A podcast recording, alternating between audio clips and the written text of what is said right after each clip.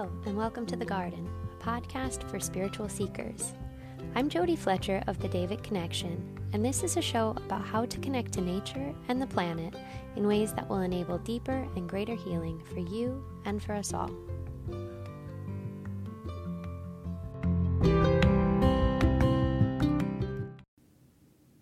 Hello, friends.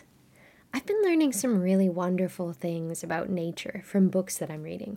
Most of my knowledge of nature has come from just being outside, growing things, listening with my heart to the messages of the nature spirits, because that's just a huge part of what I came here to do in this life. But lately, I have felt called to books that are teaching me the science of trees and the land, of ecology and botany, which is so lovely and wonderful and supports and confirms so much of what I'm learning all the time from my spiritual communication with the Devas. I love how the things I learn about the physical world are helping me expand what I understand about energies and the metaphysical aspects I'm studying all the time, too. It deepens my communication with my guides, too, who seem to delight in my new knowledge. Today I sat down and tuned in, and there was my friend and guide Ahramein, who is a deva currently existing as a tree. He's an old friend of mine from many, many lifetimes and existences, and he's been a steady and trusted guide to me these last several years. We haven't sat down and written together in a while, so I was excited and interested to hear what he wanted to share with me today. He told me he wanted to talk about the trees as a way to add to what I'm learning from the science in these books. So here's what he said The interdependence of all things is something that, as trees, we don't just understand, we live. There are so many layers and components to this interdependence that your human brains and science can't even begin to understand. And that is why this deeper knowledge has to be approached from your heart space. This is a common refrain I hear from the beings I communicate with that our communication deepens and becomes more complete in the heart as opposed to the mind. Ahramein explained why. This energy center, the heart, is not as limited in its capacity to understand as the brain is or the mind is. It simply recognizes certain energetic frequencies and can understand nuances. It is where you comprehend truths and untruths and figure out the varying degrees in between on a spectrum. People are conditioned to believe that you figure things out with your minds, but it is truly your heart that knows, because your heart isn't limited by any structure as your mind or brain is.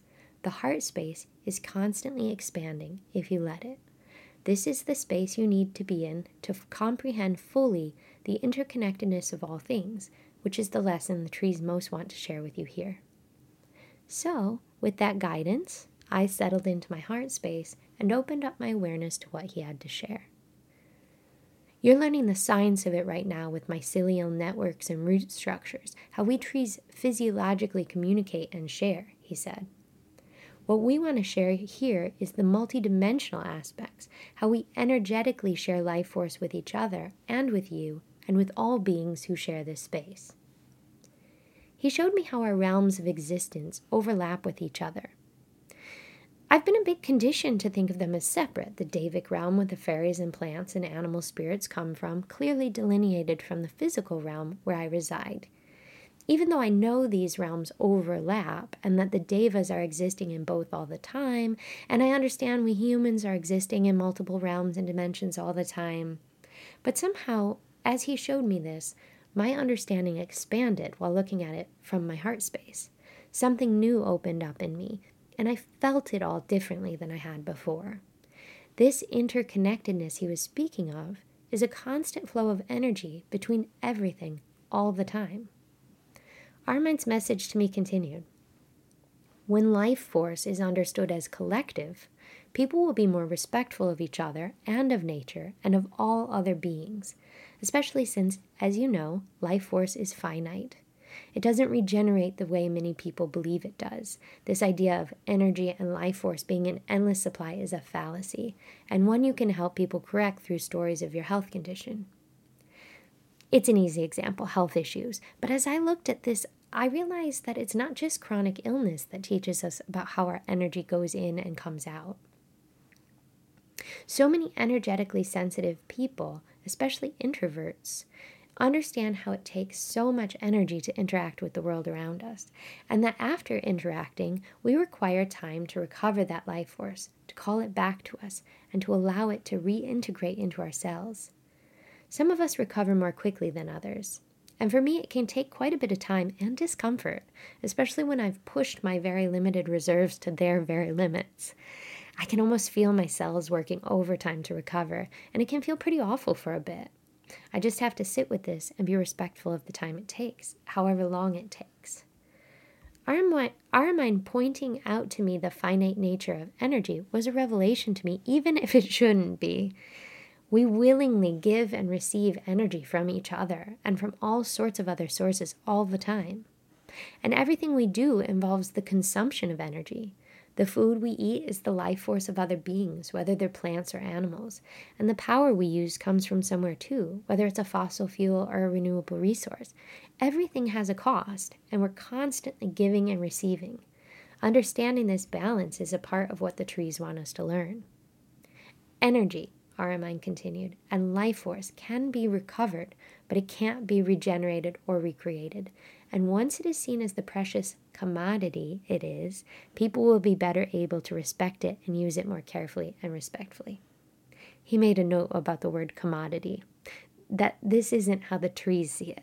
This is a word for human understanding because our current paradigm is so very transactional. Energy and life force aren't really a commodity or a currency, but it's a way for to help us understand and get the idea of something through the lenses of our current and very deeply entrenched belief systems.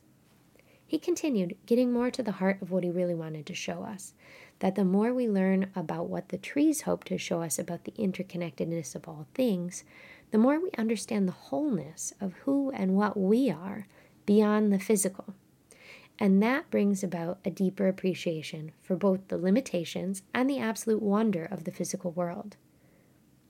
What we trees are here to learn is more subtle and nuanced than what humans are learning, because our multidimensional aspects aren't as veiled as humans are, he said. We have a deeper understanding of what life and death mean. We aren't as attached to the denseness of the physical as a defining feature of what life means. This makes us better able to teach humans how to exist more in this multidimensional space of divine interconnectedness, not only with us and all other beings, but also with all aspects of yourselves. He shows me how, as we expand in our awareness, we are better able to comprehend the subtlety and nuance that come so naturally to trees, and how this subtlety and nuance makes us more aware of our whole selves and helps us honor the lives and the life force of other beings.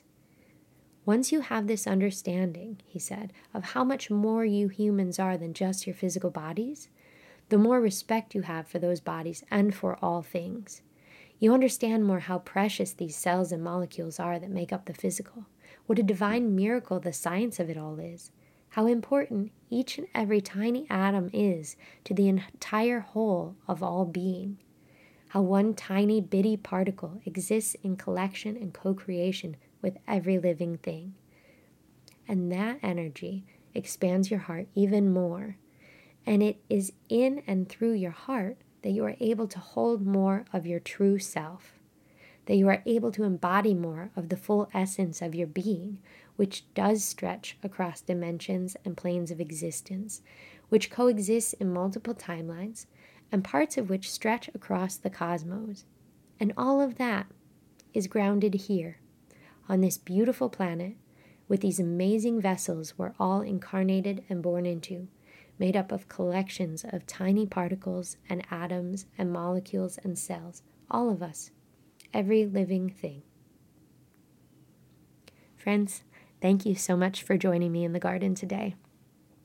I hope that this week is filled with expansive moments where you feel this interconnectedness of all things and you feel that sense of your own true self being embodied more and more all the time.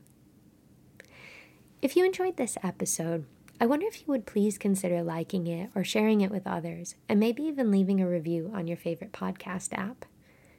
And the comments section is always open now. Our new home on Substack allows us to keep the conversation going through comments on individual episodes or general discussions in chat, which is like a lovely group message board. Feel free to pop on over and start a thread if there's anything you want to chat about. If you'd like to spend more time in the garden, you can also sign on as a paid subscriber and for a very small fee have access to our monthly garden parties on Zoom. It's a nice chance to gather, hold space, and support each other. Or if you're seeking a bit of one on one guidance and need some clarity on the questions that are in your heart and on your mind, my schedule is open for private readings. I'll put all the links in the show notes. Thank you again for listening, and I hope this finds you well and thriving. I'll chat with you again next week.